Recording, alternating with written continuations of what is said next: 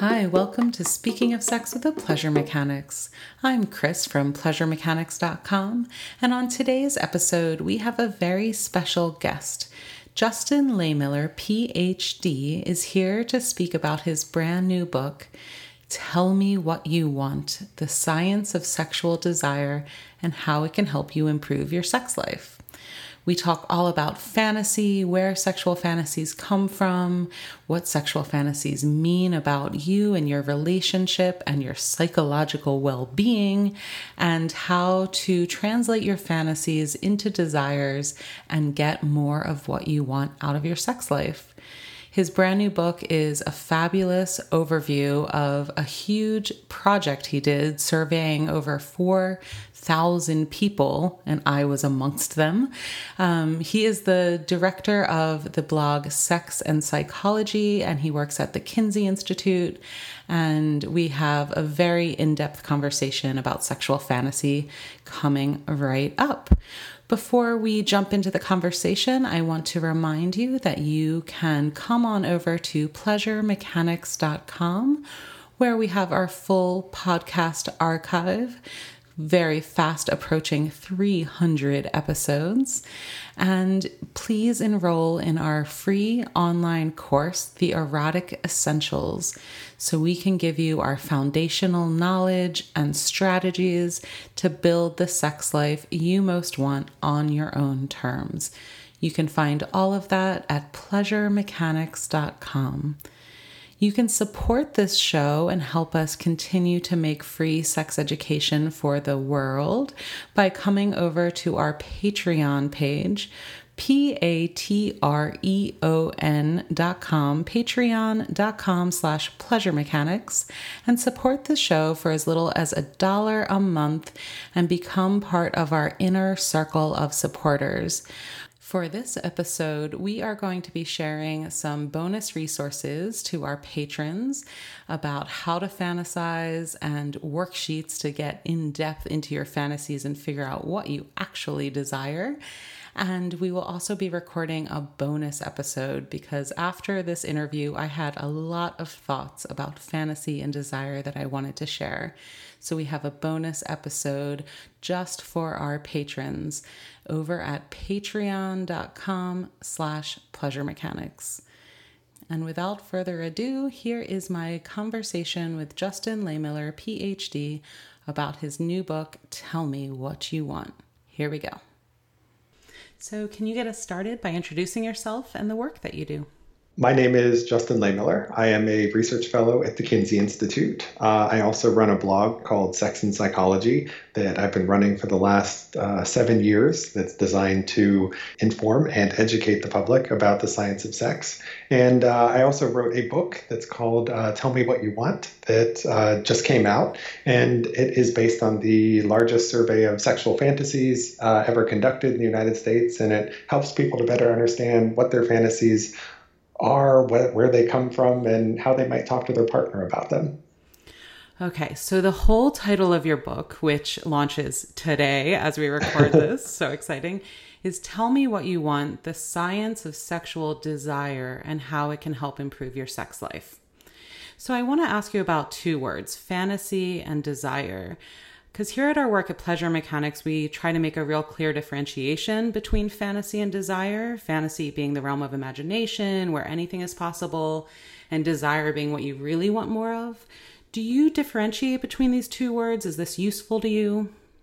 Yeah, and I think that's a great point, and it's something I do talk about in the book. That uh, just because you fantasize about something doesn't necessarily have any deeper meaning. It doesn't uh, reflect something that you truly want or that you really need to act on or or, or so forth.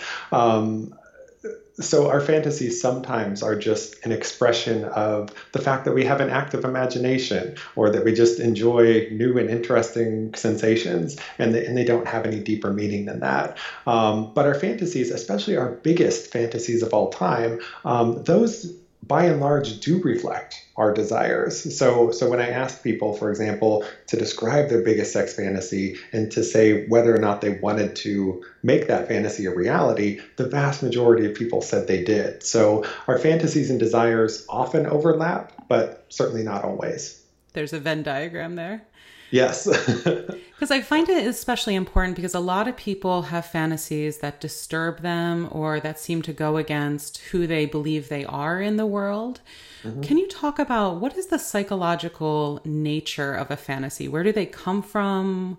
What do they seem to mean about who we are? What function do they play in our lives? Mm-hmm. So, our fantasies, the, the way that I see them after conducting the survey and writing this book, is that our fantasies are this unique reflection of our personalities, our sexual histories, and where we are in our lives mm-hmm. right now. Uh, mm-hmm. so, how old are we, or what is, how do we feel about our relationship if we're in one? Uh, so, all of these things come together to create a set of psychological needs, and those needs are reflected in our fantasies. Um, so, so I see our fantasies as not just being about a certain act that's aimed to achieve gratification, but rather uh, our fantasies often have this underlying emotional element when we start stripping back the layers that says something unique about us and, and where we are right now. So I think our fantasies, in a lot of ways, uh, are therapeutic because they're designed to help us cope with different issues at different points in time. And as a result, our fantasies often change throughout our lives. So what we fantasize about now might be very different from what we fantasized about 10 or, or 20 years ago. And what we're going to fantasize about in 10 or 20 years from now might be very different from what we're fantasizing about now. What is the difference between a fantasy and a fetish? Mm-hmm. Well, um, a fetish is something that really turns you on and that you really need in order to experience arousal and sometimes orgasm. And and when that fetish is not present, it, it's harder for you to become and stay aroused and uh, to reach orgasm. So sometimes our fantasies do reflect fetishes in the sense that you know we kind of need to to have that that fetish object there and present to to enjoy sexual activity and to get in the mood um, but other times, uh, a fantasy doesn't necessarily have that underlying uh, fetish element to it. So I, I, I, would see them as being, again, kind of like a Venn diagram where there's some overlap, but uh, they're, they're distinct things. Hmm. So I remember taking your survey a few years ago, and I remember being quite extensive. Can you give us an overview of the kind of information you were gathering and why you chose to do this research in the first place? Mm-hmm. So the survey itself was massive. There were mm-hmm. 369 questions uh, to be exact. And it started with asking people to write out in narrative form their biggest or favorite sexual fantasy of all time. Uh, and then I also asked them to sum up that fantasy in just one word, which I found to be one of the mm. most interesting things. Um, you know, just creating a word cloud of, of those one word fantasy description, descriptions was, was fascinating. Um, from there, I asked hundreds of questions about people, places, and things that they might have fantasized about. Uh, I also asked extensive questions about their personalities, their sexual histories, their demographics, so that I could look at how their fantasies were connected to to who they were. So it's it's really a treasure trove of of information, and I don't know of any other. Um, uh, work that's quite like it.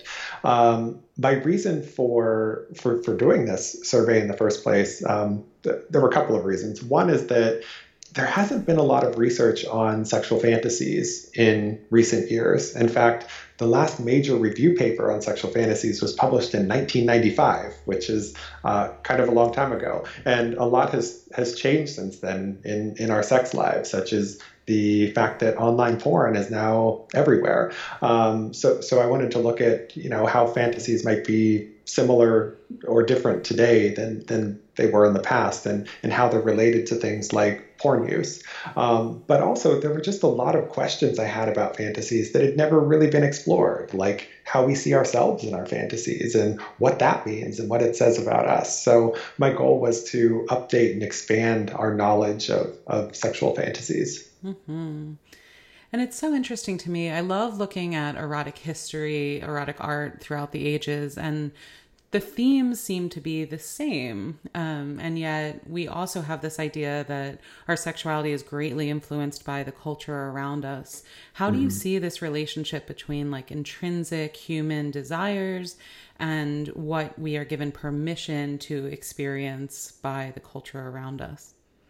Yeah, so uh, I, I would say in my work as a social psychologist, I've always taken a what I call biopsychosocial perspective, mm-hmm. meaning, uh, you know, there are biological and evolutionary factors we need to look at, and then there are, um, you know, social and environmental influences, and then there's sort of our own unique uh, individual psychology, and all of these things come together to influence. Um, things like sexual fantasies and desires. So um, it can be hard to separate out what the unique contribution is from each of those elements um, because I think uh, fantasy and desire, these are complex constructs that have multiple influences.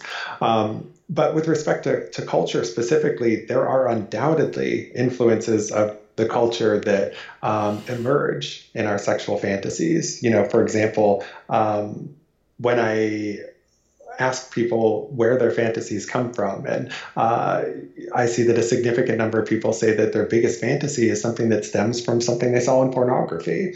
Uh, so, so there are certainly some connections there between.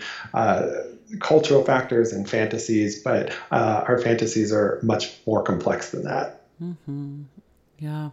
So when you're looking at the results of your survey, certain things are not going to surprise anyone. Like a lot of people are into threesomes or group sex.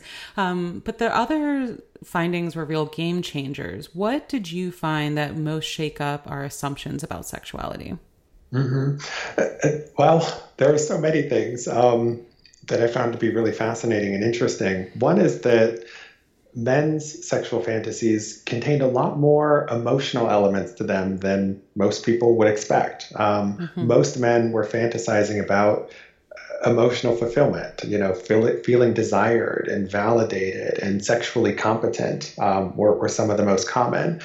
I, I, think we have a tendency to look at men's fantasies and think, uh, you know, it's all just about physical gratification and, you know, how many different bodies can I get in there? Um, but but it's not just that. It's um, when you start looking at something like threesomes and group sex, people usually want to be the center of attention there. And when you start looking at what that means, it's often about a deeper desire to feel wanted, to feel competent. So uh, there's a lot of emotional content in men's fantasies. And rarely are they fantasizing about totally emotionless sex, where it's just this mechanical sex act?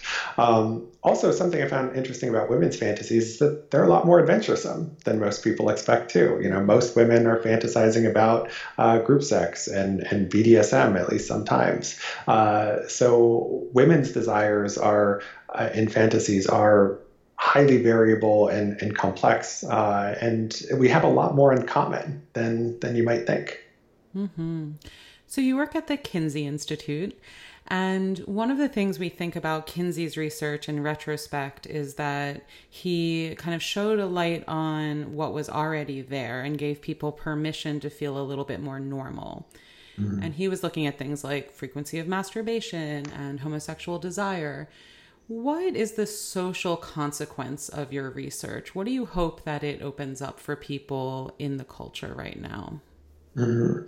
So, people have a lot of guilt and shame and embarrassment and anxiety that they're carrying around uh, when it comes to their sexual desires. And a lot of us just feel weird and abnormal. And it's interesting because you know things have certainly changed a lot since the time of, of Kinsey's pioneering research, but we still have all of this shame mm-hmm. that, that's tied into our sexual desires. So one of my hopes for the book is that people who read it will come to see themselves as um, you know being more normal than than they thought they were that their desires are, are widely shared and that there's nothing um, uh, necessarily pathological or, or, problematic about them. So I think just feeling normal is something that can give people the permission they need to start accepting their desires and to potentially start sharing them and maybe even acting on some of them with a partner. Uh, what I found in my work was that most people who had shared a fantasy with a partner and who had acted on it said the experience was even better than they expected. And, um, and and that it actually brought them closer to their partner and improved their relationship. So I think there's a lot we stand to gain by integrating our fantasies more into our sex lives. Now that doesn't mean that you need to act on and share any and all fantasies that you might have. Um, uh, because that goes back to our earlier discussion about you know fantasy and desire and uh, you know the overlap between them. Um, and also there are some fantasies that just aren't safe or legal or consensual, right? So there are a lot of caveats when it comes to you know making the leap from fantasy to reality. But I think that the the more we can come to a point where we can communicate openly about fantasy and desire, the better off we'll be. Hmm. What is the cost of the self judgment, the repression, the shame? How do you see as studying psychology? How does this impact your overall well being in life? Mm-hmm. So, people who run away from their desires, who repress them, end up suffering in the end. And we know this from research showing that when people try to suppress their thoughts, that it just doesn't work. And what happens when people try to actively avoid thinking about something is that it creates this obsessive preoccupation with that thought where you end up thinking about it even more than you otherwise would. Mm-hmm. And that ultimately in the long run is is damaging to, to people's mental health and well-being. It makes them less happy. So we need to get to a point where we can start to accept our desires rather than trying to run away from them and and suppress them. And uh, the more that we can do that, the the better off we'll be um, in the end. Hmm. And do you think this understanding of fantasies as seeking balance? So there's a common idea that over controlling CEOs fantasize about submission, for example, or the feminist that wants to get spanked. Um, do you buy into this idea of seeking balance within our sexual fantasies? You know, that's a very popular idea. And I think that's one of those things where, you know, there might be a hint of truth to it, mm-hmm. but for the most part, it, it I, didn't really see that in my survey results. Mm-hmm. Um, I found that when it came to fantasies about uh, power in particular, that people tended to fantasize about the amount of, of, of power um, that they have in reality. So it wasn't really the case that people were, were trying to escape, uh, say, the burden of power, like, uh, you know, mm-hmm. somebody who's a very powerful CEO fantasizing about taking on a very submissive role. Um, so so I don't know how much I buy into that because mm. I hmm. just didn't really see that coming out in my survey. Mm. Interesting. So a lot of people struggle with their fantasies. Jack Morin called them troublesome turn-ons.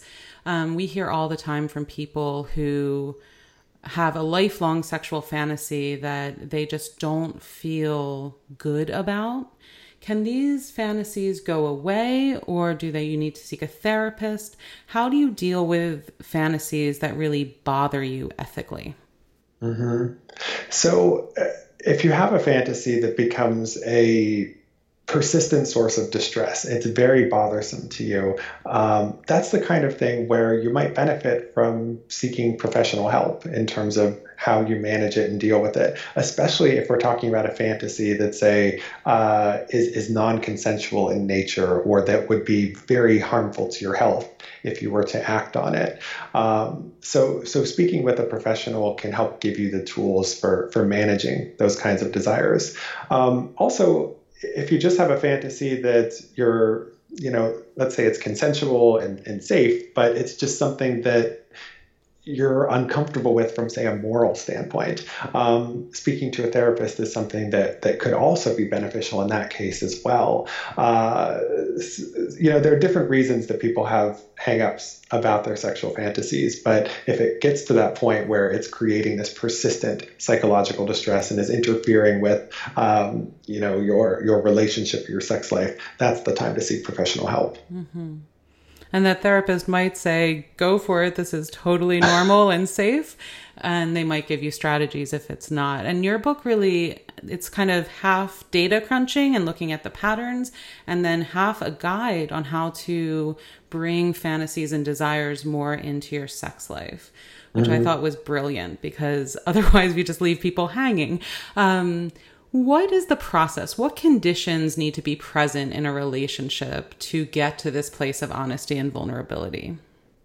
Yeah, so you need to be in a good place with your partner first, right? So I, I, talked about how sharing your fantasies with your partner, potentially acting on some of them, can improve your relationship. But if your relationship isn't already solid to begin with, this isn't the kind of thing that's going to help you. You need mm. to work on the, the underlying foundation for the relationship first. So that means having good, open, honest communication about sex with your partner. And a lot of people don't have that. So you need to, to first work on that communication piece and then also build up the, the trust and intimacy so that when it comes to sharing something like your fantasies, these, these very deep desires that um, people have a lot of emotions about, uh, you need to have that level of trust so that you don't feel like your partner is going to judge you or, or shame you for, for being turned on by something. So it's really all starting with those fundamental building blocks of the relationship communication trust intimacy. And and once you're at that point then you can start exploring and sharing your fantasies with your partner. Do you think it's important to roll this out in baby steps? Absolutely. You know you don't want to come out and uh, uh, just talk about your deepest and most adventuresome uh, sexual fantasies of all time. Um, I, I am of the mindset that you want to do this gradually because most of us have a lot of different fantasies, a lot of different desires. So start low and, and go slow. You know, you don't need to get everything out all at once. And that can help in terms of the building trust and intimacy is to just talk about some of your less adventuresome desires to begin with and then kind of work your way up from there over time. So all of this takes a certain level of sexual maturity. Um, what are some of the tangible steps that couples or individuals can take to start gaining the confidence and um, skills to even articulate their fantasies and then to bring them to a partner? Like, what is the first step for you? well, the first step, I think, is um, reading the book.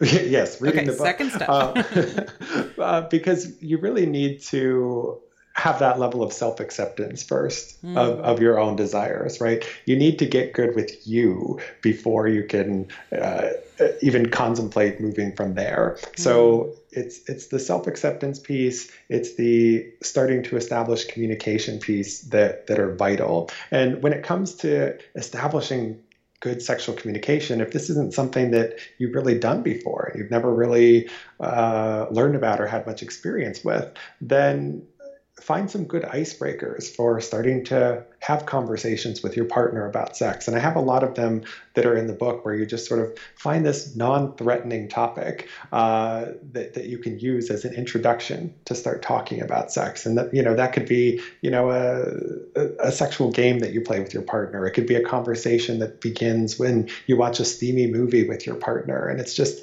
uh, just starting to have those conversations. They don't necessarily need to go into the deep desires at first. It's just get comfortable talking about sex uh, is, is, is, is really the good starting point. Mm-hmm.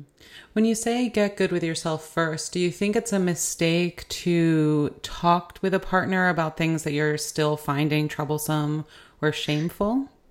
Uh, that's an area where you definitely definitely need to tread lightly. Mm-hmm. Um, it, certainly, talking with your partner about some desires that you haven't fully worked through if they ended up having those desires too, then then that could potentially be a point where uh, it could help you in terms of coping with uh, the, the, the shame and anxiety that you might be feeling. But I think start first by talking about those desires that you know you've come to terms with, uh, because that's going to help in terms of creating that level of trust and intimacy you need. Hmm.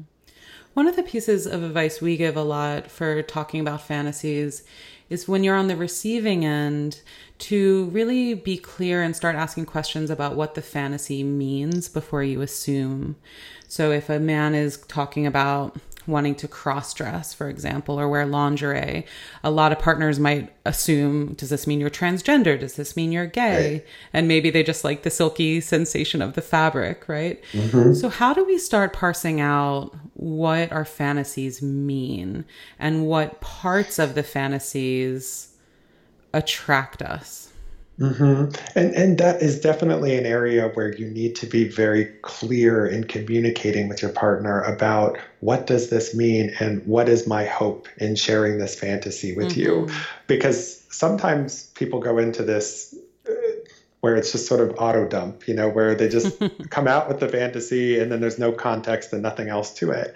And that leads a lot of people to email me uh, or pull me aside at bars and say, my partner told me this, what do I do? And that the piece about cross dressing is the one I get asked about uh, with with great frequency. You know, I've had people pull me aside at, at, bars and at dinner parties saying, "My my husband is into this. Is he gay? What you know? What does that mean?" Mm. Um, so you know, I think you need to to give your partner context for your fantasy and and when you're sharing a fantasy, tell them if it's something that you know is just a fantasy or if it's something that you're thinking about acting out, because those are two very different things, right? Um, and and also talk about the role that your partner plays in your fantasies as well, uh, because the, one of the goals in sharing your fantasies is to uh, you know make sure that your partner feels validated by it instead of threatened and insecure, which is what a lot of people end up feeling. So, uh, you need to make sure that you present your fantasies in a way that is careful and where you describe uh, as much as possible the meaning behind them and what your intentions are. Am I remembering correctly that your data showed that a lot of fantasies include the primary partner? Yes, and more often than not, people are fantasizing about your partners. Um, the one person who is most likely to appear in your fantasy is your current partner. It's not some celebrity or porn star. And I think that's something that uh, should be comforting to a lot of us is that in our fantasies, we're not necessarily trying to escape our partners or our relationships. We're just looking for ways to augment our sex lives. Uh, so I, I, think that's a good thing to keep in mind when it comes to sharing your fantasies is just make it clear what your partner's role is and, and validate them in the process because that's going to be more likely to bring them on board uh, so that you can, if you're thinking about potentially acting on that fantasy, that you, you might have a shot at that actually happening. Mm. I also loved your focus on our self perception in fantasies. What are some of the ways people change their own self image in fantasy, and what are the psychological implications here? Yeah, this was one of the things that I found to be super fascinating, in that I'm not aware of any work before that has really explored this. But I found that most people change themselves in their fantasies in some way, whether it's giving themselves a different body type or a different genital appearance or being of a different age or having a different personality. There's all kinds of ways that people change themselves, and the changes we make depend on our gender and they depend on our own personality. Um, so, for example, women are more likely than men to fantasize about changing their bodies, uh, which I think speaks to cultural pressures that we put on women to, to look a certain way. But men are more likely than women to fantasize about changing their genitals, which also gets into cultural pressures about men needing to have a, a big bulge in their mm-hmm. pants, right? Um, so so people often fantasize about changing their body, but they also often fantasize about changing themselves. And in particular, uh, I see that women are more likely than men to fantasize about becoming more dominant in bed, especially heterosexual women, uh, whereas heterosexual men are more likely to fantasize about becoming more submissive. So there, there's a lot in our fantasies about sometimes wanting to break free of, of sexual scripts and, and to try new things. Because I think oftentimes we feel that we're supposed to be uh, a certain way in bed, and our fantasies can sometimes help us to, uh, to, to break free of that. Um, also, uh, your personality traits are related to the way you change yourself in your fantasy. So, for example, people who are more introverted fantasize about being a more outgoing version of the self that uh, can navigate sexual relationships easier. Uh, people who are um, uh, very conscientious, meaning they're very detail oriented, fantasize less about changing themselves in their fantasies. So, uh, you know, the way that you change yourself and whether you change yourself at all says something about you and your personality, which is, I think, really interesting. Mm. How frequently do you see um, like women fantasizing about being in the male body and having a penis and vice versa? Like, what is the gender bending aspect of this?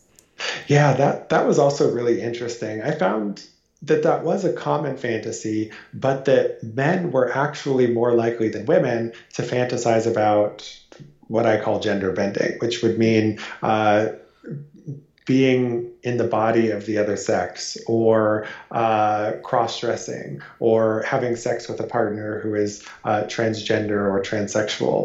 Um, so men were more likely to have all of these gender bending fantasies, whereas uh, women were more likely to have fantasies about. Um, you know, sort of experimenting with their sexuality. So, for example, heterosexual women were more likely than heterosexual men uh, to have homoerotic fantasies. Um, so, so men and women, it seems, are uh, fantasizing in some ways about experimenting with themselves in different ways. And for men, it's more about the experimentation with their gender role and expression, and for women, uh, more about experimenting with their their sexual orientation. Mm. And what do you expect if you did this survey in another 25 years? Would you expect that the results would change? I feel like sexual culture is changing so quickly. Um, what do you kind of what do you forecast for sexual culture for the next 25 years? Uh, that's a great question and one that I've not been asked before. Um, so I would predict that that if I were to repeat this in another quarter century or so, that you would certainly see some differences in what people are fantasizing about. But I think the main and dominant themes that characterize sexual desire that I talk about in this book would still be present. So I think the same underlying themes would be there, they just might be expressed in different ways. So I don't think we really talked about this yet, but the main themes and things that I discovered were uh, multi partner sex and uh, power and control and novelty and adventure, uh, taboo activities, uh, passion, romance, and emotional fulfillment, the homoeroticism and gender bending part. Uh, you know, those themes aren't going to go away, but people might find new ways to express them. And and that's something that i found really interesting about this work is that people are just endlessly inventive and flexible when it comes to expressing their desires and meeting their sexual needs. So you know i wouldn't be surprised if people come up with some some very new ways of fulfilling them but i think the underlying building blocks of desire are the same. Mm-hmm. Of these seven themes, the one that surprised me was passion and romance. Mm-hmm. Um, we don't tend to think, I mean, maybe this is like my queer, kinky perspective. I don't know, but I don't tend to think of sexual fantasies as including those relational elements. Um, how does that show up? Like, what are you fa- fantasizing about if you're fantasizing about romance? Is it that desirability? Is it the the connection? Yeah, it can, it can take multiple forms. Um, you know, it could just be, for example, having sex in this very romantic setting where it starts on a beach and then it moves to the bedroom and there's, uh, you know, candlelight and champagne and all this kind of stuff. Uh, so, so it could just be, you know, a setting where there's all of this this romance that just creates this feeling, this mood, um, or it could be about you know just feeling that that intensity of passion that that somebody just really wants you and is you know ripping your clothes off. Uh, mm. uh, so so it can go in a couple of different ways. Um, but but something else about these themes is that they're not independent and, and mutually exclusive. Uh, in fact, I think for most people, their fantasies often reflect one or more mm-hmm. of these themes at the same time. And somebody, for example, who has a multi partner fantasy, there might also be that emotional element to it. Uh, there might be a, um, a, uh, a taboo element to it as well, or a novelty element. So these things can all overlap Uh, and um, it's not the case that just your fantasy is only one of those seven themes. Hmm. And do you think there are people who, by nature, fantasize a lot and have a huge erotic imagination, and there are people that fantasize barely at all? Is this a spectrum, or is it about giving ourselves permission and time to go into it? It, it is absolutely a spectrum. Um, there are some people who have what we call fantasy prone personalities, uh, meaning they have overactive imaginations and they're just always fantasizing and the content of their fantasies is incredibly diverse. Um, and so when you're looking at fantasies and what they mean, what they might say about someone. If you're someone who has this fantasy prone personality, your fantasies don't necessarily mean anything other than that you just fantasize a lot. Uh, so, so that's something we need to keep in mind um, because our fantasies don't always have deeper meaning. Some people just just have a lot of fantasies. Um, by the same token, there are some people who don't fantasize very often, where maybe it's, you know, a few times a month or a few times per year. And that can be normal too, you know, uh, depending on just sort of where you fall on the spectrum and, and, and what your personality is.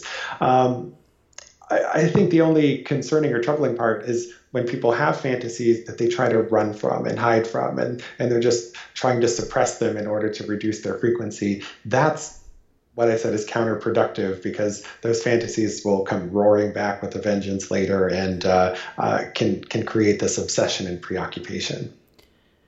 And sometimes when we look at like extremely um, homophobic politicians, for example, um, there can be this idea that when you repress your fantasies, sometimes that turns into violence against the people who are actively living that lifestyle or that fantasy.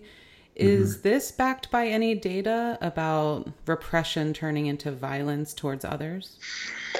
Uh, now, I can't say that's something I've necessarily explored um, about the, you know, turning into violence part. W- what I did find, though, is that there was a link between being more uh, socially and politically conservative and having more fantasies about taboo activities. Uh, so, for example, um, uh, you know, fantasizing, you know, being Republican and fantasizing about, uh, and, and, and being Republican and male and fantasizing about same-sex activities, right? Uh, you know, there is a link there, uh, and and you know, in terms of understanding what that means, oftentimes there's some self-hatred uh, that that's involved there, and you know, we have seen before that that can express itself in very damaging and, and counterproductive ways. Uh, so, so we do know that link exists, but in terms of getting to the violence part, that's not something that I've really explored in my own work. Mm.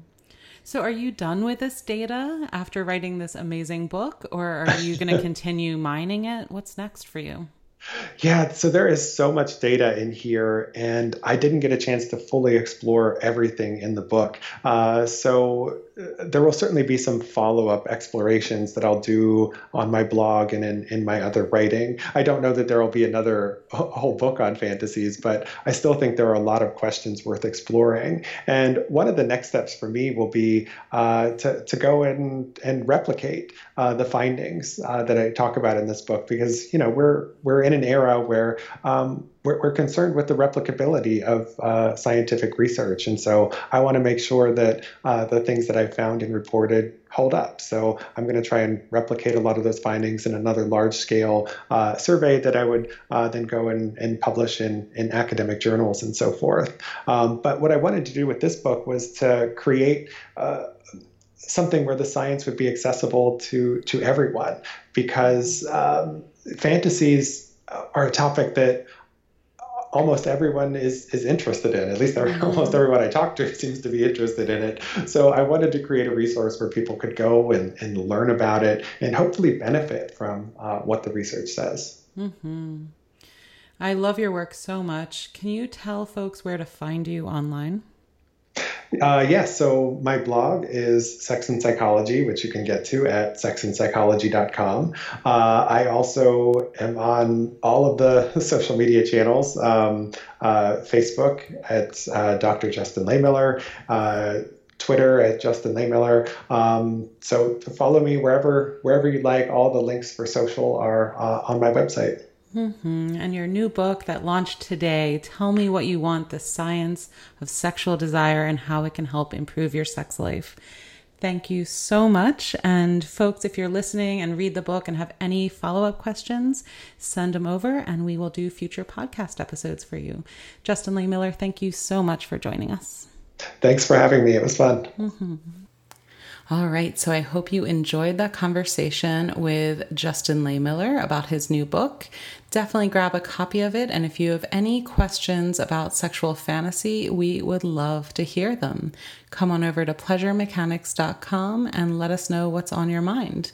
And please, if you love this show and want to support us in continuing this work, come on over to patreon.com slash pleasure mechanics. That's P-A-T-R-E-O-N,